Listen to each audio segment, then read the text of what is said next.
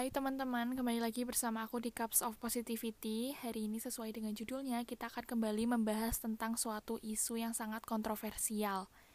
Kali ini itu lebih sensitif dan lebih triggering ya di mata publik, yaitu kasus prank seorang YouTuber yang namanya Ferdian Paleka. Kemarin di episode yang lalu aku udah bahas tentang Rimar Martin dan kelakuan netizen Indonesia. Dan jujur saat itu aku berpikir kalau kasus itu tuh udah sangat sakit dan parah gitu ibaratnya skenario terburuk yang bisa terjadi gitu.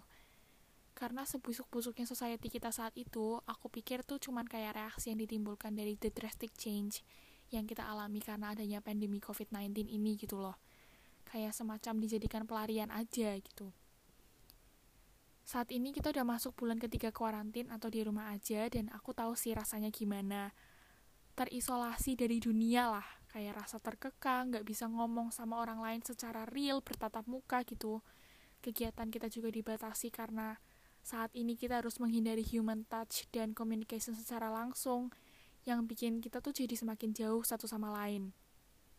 Contohnya kayak sekarang pun ketika kita di rumah, kita kan pasti ingatnya cuci tangan terus kan. Kayak misalnya kita pegang berbagai barang, itu kita selalu pegang satu barang cuci tangan, pegang barang yang lain cuci tangan lagi gitu terus kita juga kalau misalnya lagi ngobrol sama tetangga atau sekedar keliling-keliling kompleks itu juga selalu merasa was-was kan dan kita selalu menjaga jarak sama orang lain yang bahkan cuma lewat di jalan gitu.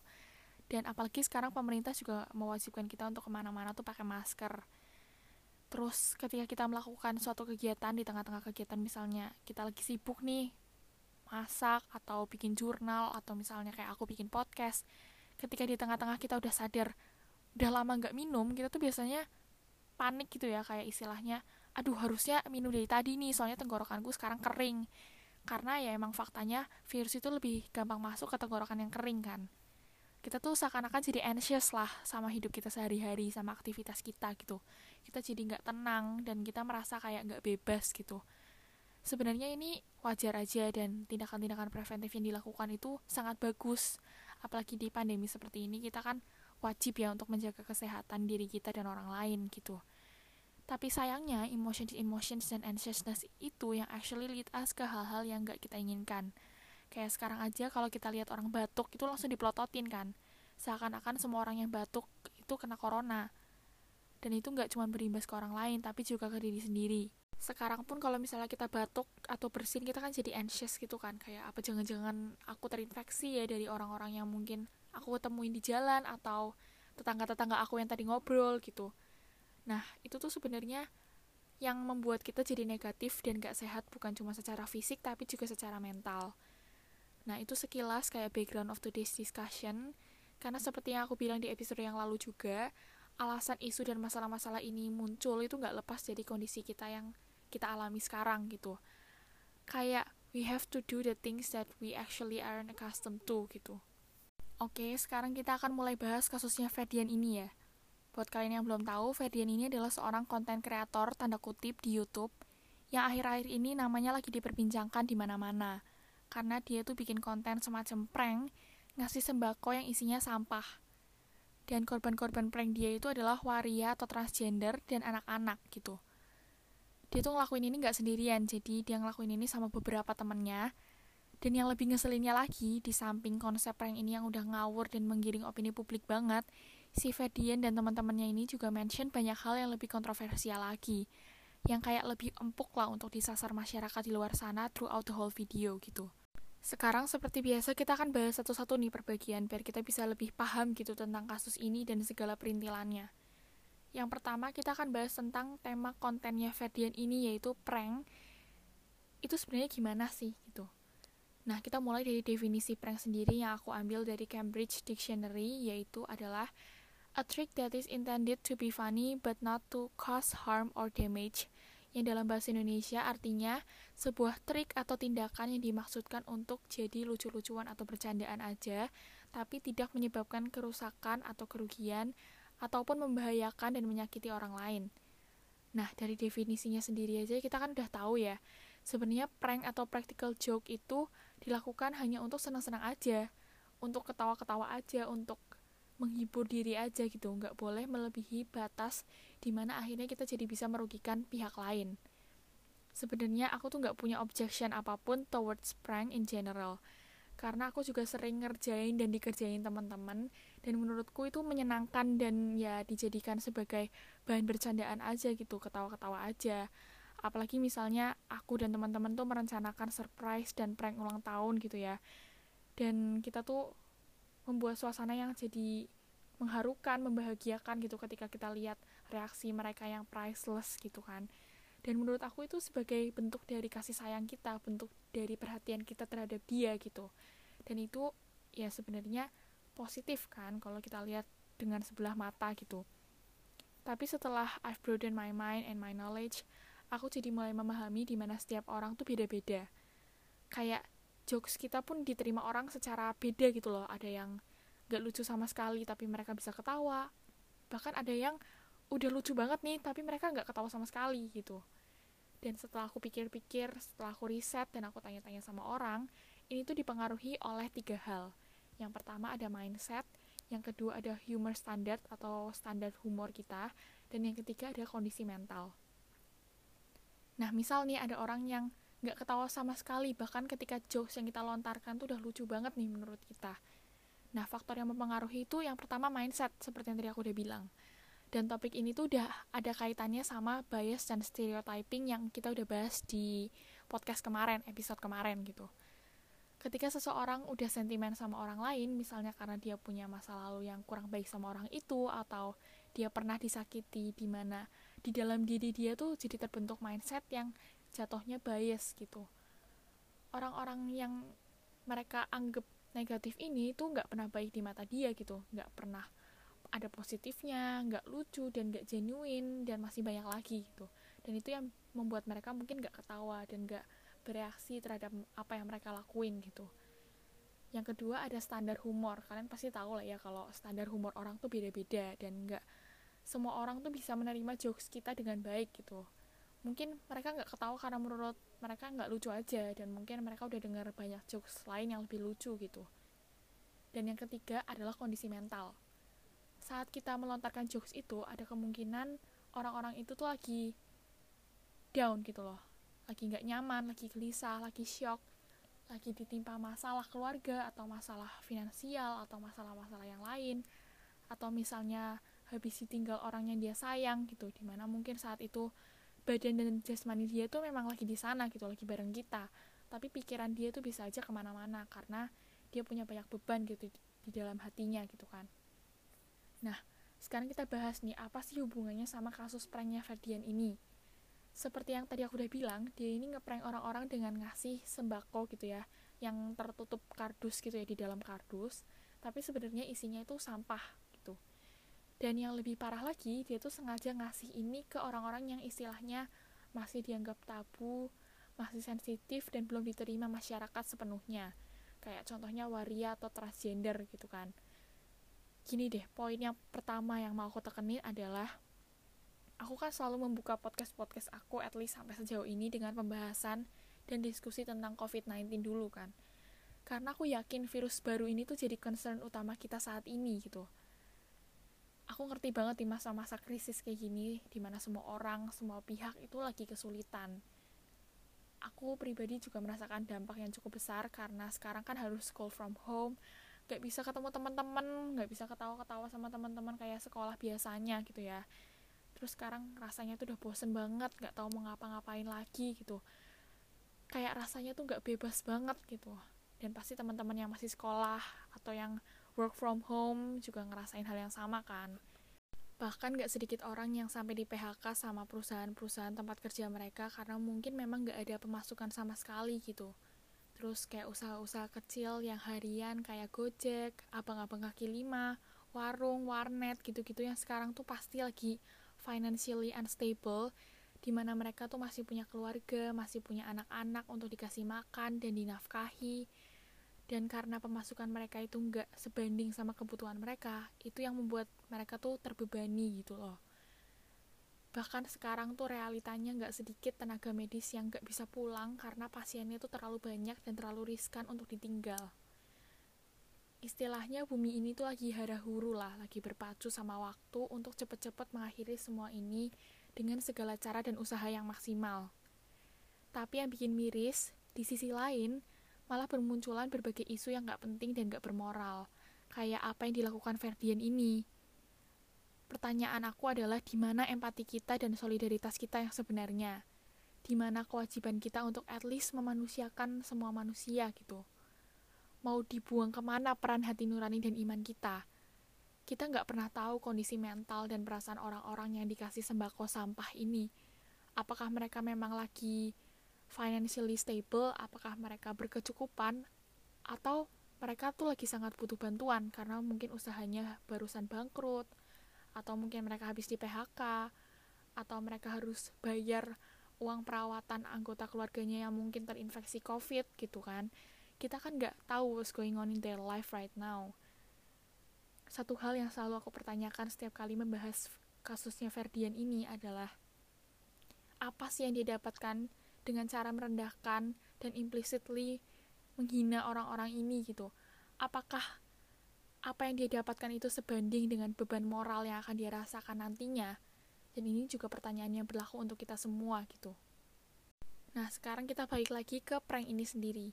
Sebenarnya psikologi-psikologi di luar sana itu sudah meneliti dan mempelajari tentang prank ini selama bertahun-tahun dan dalam berbagai bentuk juga. Dan ada satu fakta yang menarik yang aku temuin dari The New York Times bahwa practical jokes atau prank ini tuh jauh lebih optimal untuk menarik seseorang ke dalam suatu kelompok dan penelitian baru-baru ini juga menunjukkan bahwa pengalaman ditipu atau di prank ini dapat memicu terjadinya refleksi diri atau pemeriksaan terhadap kesombongan dan ketidakpedulian. Jadi kayak misalnya kalau kita habis di prank seseorang, kita tuh jadi merasa dicintai dan somehow lebih diterima di community itu.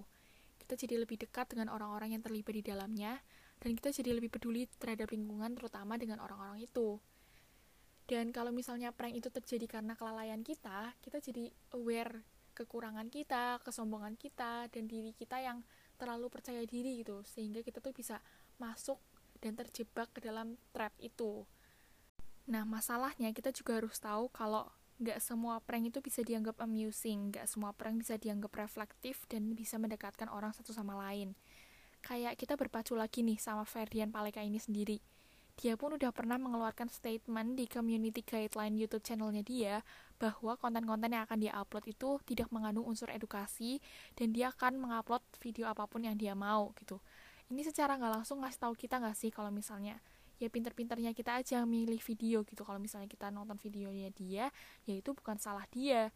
Kalau misalnya kita tersinggung karena ada unsur-unsur di video dia yang kontroversial ya bukan salah dia. Karena dia udah ngingetin kita untuk apa ya istilahnya isi dari YouTube-nya dia tuh gimana lah gitu. Untuk lebih pintar lagi dalam memilih gitu. Dan karena dia berpikir bahwa dia udah ngingetin kita dia jadi mikir kalau dia bebas untuk melakukan apa aja dia bebas untuk merendahkan orang lain dia bebas untuk membuat konten apa pun meskipun itu merugikan orang lain gitu. Nah di sini kita tuh bicara tentang freedom atau kebebasan. Di mana kebebasan itu sebenarnya macam-macam banget kan wujudnya. Nah yang udah aku baca-baca menurut mantan presiden Amerika Serikat Obama threats of freedom atau ancaman kebebasan itu sebenarnya juga ada. Dan ancaman kebebasan ini dibagi jadi dua, yaitu internal dan external freedom. Nah, tapi ada perbedaan yang signifikan di antara internal dan external freedom. Di mana kalau misalnya external freedom itu lebih ke surroundings kita, lebih ke vicinity, environment, society kita, orang-orang di sekitar kita yang membentuk kita, yang menghasilkan stereotip tertentu, yang misalnya membentuk apa ya, kayak kebiasaan sosial tertentu gitu, tradisi tertentu, yang biasanya tuh kalau misalnya threats-nya itu bisa berbentuk ketidakadilan, bisa berbentuk criminals atau tindak kejahatan dan environmental challenges yang lain. Tapi kalau misalnya internal freedom itu lebih kayak what's inside us gitu kayak apa yang ada di dalam hati kita, di dalam pikiran kita, di bawah kesadaran kita gitu. Dan sebenarnya kalau bisa diteliti lagi, bisa ditelaah lagi, ini ada hubungannya dengan kasusnya Ferdian ini. Kita sebagai penonton itu bisa diposisikan sebagai orang yang mengalami external threat of freedom dan Ferdian ini bisa dimasukkan ke dalam internal freedom gitu. Kenapa bisa kayak gitu? Karena gini deh, kalau misalnya kita sebagai penonton kita tuh punya privilege kan yang jelas untuk memilih tontonan apa yang kita mau nonton gitu yang kita mau pelajari gitu yang mau kita resapi gitu kan. Dan Ferdian ini sebagai orang yang punya kebebasan internal dia juga bisa memilih dan menganalisa hal-hal yang dia lakukan secara kritis gitu. Misalnya kalau misalnya dia ngelakuin ini gimana ya dampaknya ke diri dia sendiri dan ke orang lain gitu. Dia punya hak untuk itu. Tapi dia juga punya hak untuk nggak peduli aja sama orang lain ya. Pokoknya ini my internal freedom gitu loh. Freedom pribadi aku kebebasan aku sebagai pribadi. Nah kenapa kasus ini bisa terjadi? Pertama karena sebenarnya kalau misalnya kita punya internal freedom kita juga harus punya yang namanya balance atau keseimbangan. Kita harus punya yang namanya calmness. Kita harus punya yang namanya determinations kita harus punya confidence, kita harus punya willpower, dan yang paling penting adalah kita harus punya yang namanya self control. Walaupun don't get me wrong ya, sebenarnya kita sebagai penonton itu juga punya yang namanya internal freedom sebagai pribadi, kayak hak kita sebagai pribadi gitu loh, kebebasan kita. Tapi karena di sini konteksnya kita membahas hanya posisi kita sebagai penonton dan posisi Ferdian ini sebagai kreator, jadi aku bahasnya sesuai konteks saja ya. Nah, sebenarnya Ferdian ini memiliki problem dengan internal freedom dia gitu di mana dia tuh salah mengartikan internal freedom yang ada di dalam diri dia gitu. Dia nggak punya cukup self control dia nggak punya cukup balance dia nggak punya cukup determination gitu. Meskipun dia punya calmness meskipun dia punya confidence meskipun dia ada willpower sampai sekarang-sekarang aja ketika semua media lagi menyorot hal ini, dia masih bisa pura-pura minta maaf dan masih bisa kabur bahkan kan sekarang. Dan sebenarnya seperti yang kita bisa lihat ketika kita berkaca dengan kasus ini, kalau kita nggak punya semua hal itu, keenam hal itu, kita nggak bisa yang namanya lead a healthy life. Kita nggak bisa yang namanya hidup dengan cara yang baik, di mana kita bisa membahagiakan orang lain di mana kita bisa secure dengan diri kita sendiri itu gak bisa kalau kita nggak memenuhi semua aspek itu. Yang ada kita cuma merugikan diri kita sendiri dan orang lain. Kayak si Ferdian inilah. Kita bayangin deh ketika dia keluar dari tempat persembunyiannya apa yang bakal terjadi sama dia. Dia nggak akan dapat apa-apa. Yang diharapkan saat itu kan AdSense views popularitas gitu kan. Tapi sekarang yang dia dapatkan apa coba? Hujatan. Orang-orang yang marah. Bahkan ada kemungkinan besar dia akan dituntut dan mungkin masuk penjara. Dan kita nggak pernah tahu kan kalau kita menyalahgunakan arti dari kebebasan kita itu bisa berujung ke hal-hal yang nggak kita inginkan. Itu bisa just ended up our career there gitu. Meskipun sebenarnya kita punya freedom to think whatever we wanna think. Kita punya kebebasan to feel whatever we wanna feel and to be whatever we wanna be in this world gitu. Tapi yang aku sadarin adalah sebenarnya mengontrol inner world kita itu sama pentingnya dengan mengontrol outer world kita.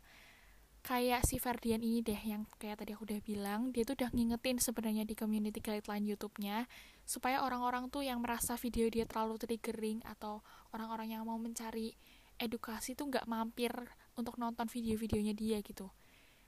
Nah, dengan cara dia naruh peringatan, statement di community guideline-nya dia, dia tuh berharap dia bisa mengontrol outer world-nya dia, yang which is adalah community dari YouTube itu sendiri.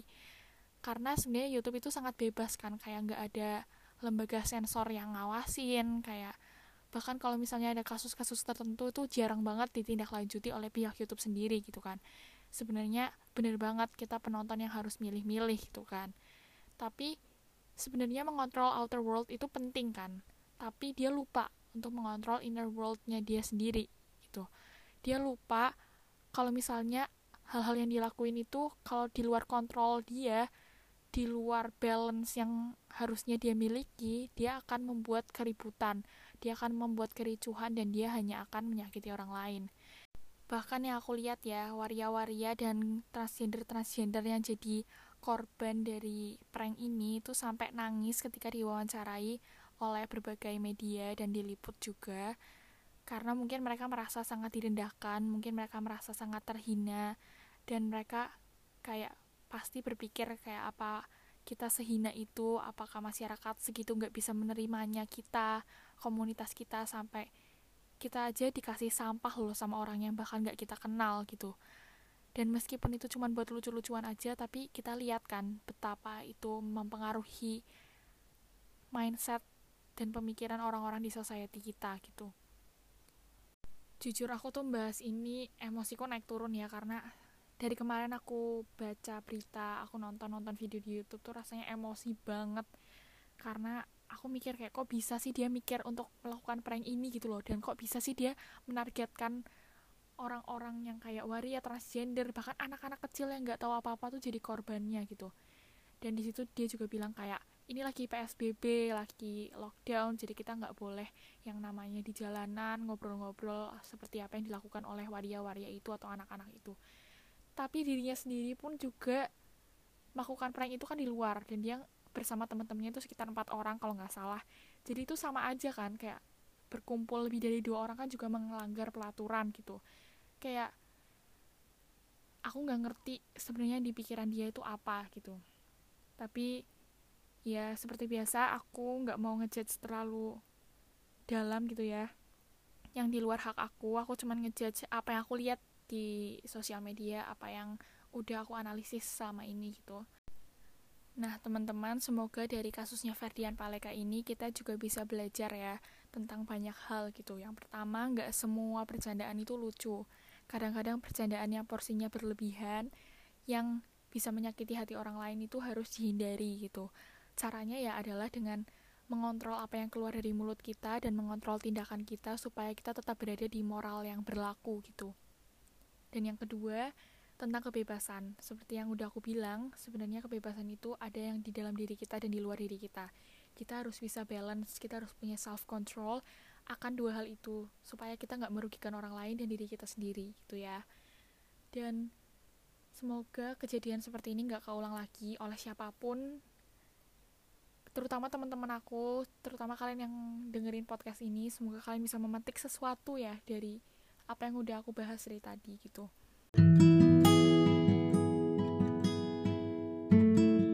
Oke, jadi segitu aja pembahasan aku tentang kasusnya Ferdian kali ini. Jujur, ini topik yang sangat sensitif ya, dan aku tuh mikirin ini tuh sebenarnya uh, spontan aja, kayak aku nggak mempersiapkan semua materi dengan detail karena aku pengen lebih all out aja. Maaf kalau misalnya aku ngomongnya uh, all over the place tapi aku mencoba untuk memposisikan diriku di kalian supaya kalian lebih mengerti apa yang aku omongin gitu ya. Semoga podcast ini membantu kalian. Semoga kita habis ini jadi orang-orang yang lebih bisa menyikapi kebebasan kita dengan benar gitu ya. Bisa menempatkan diri dengan benar supaya kita nggak merugikan diri kita sendiri dan orang lain. Oke segitu aja dari aku. See you on my next podcast. Bye bye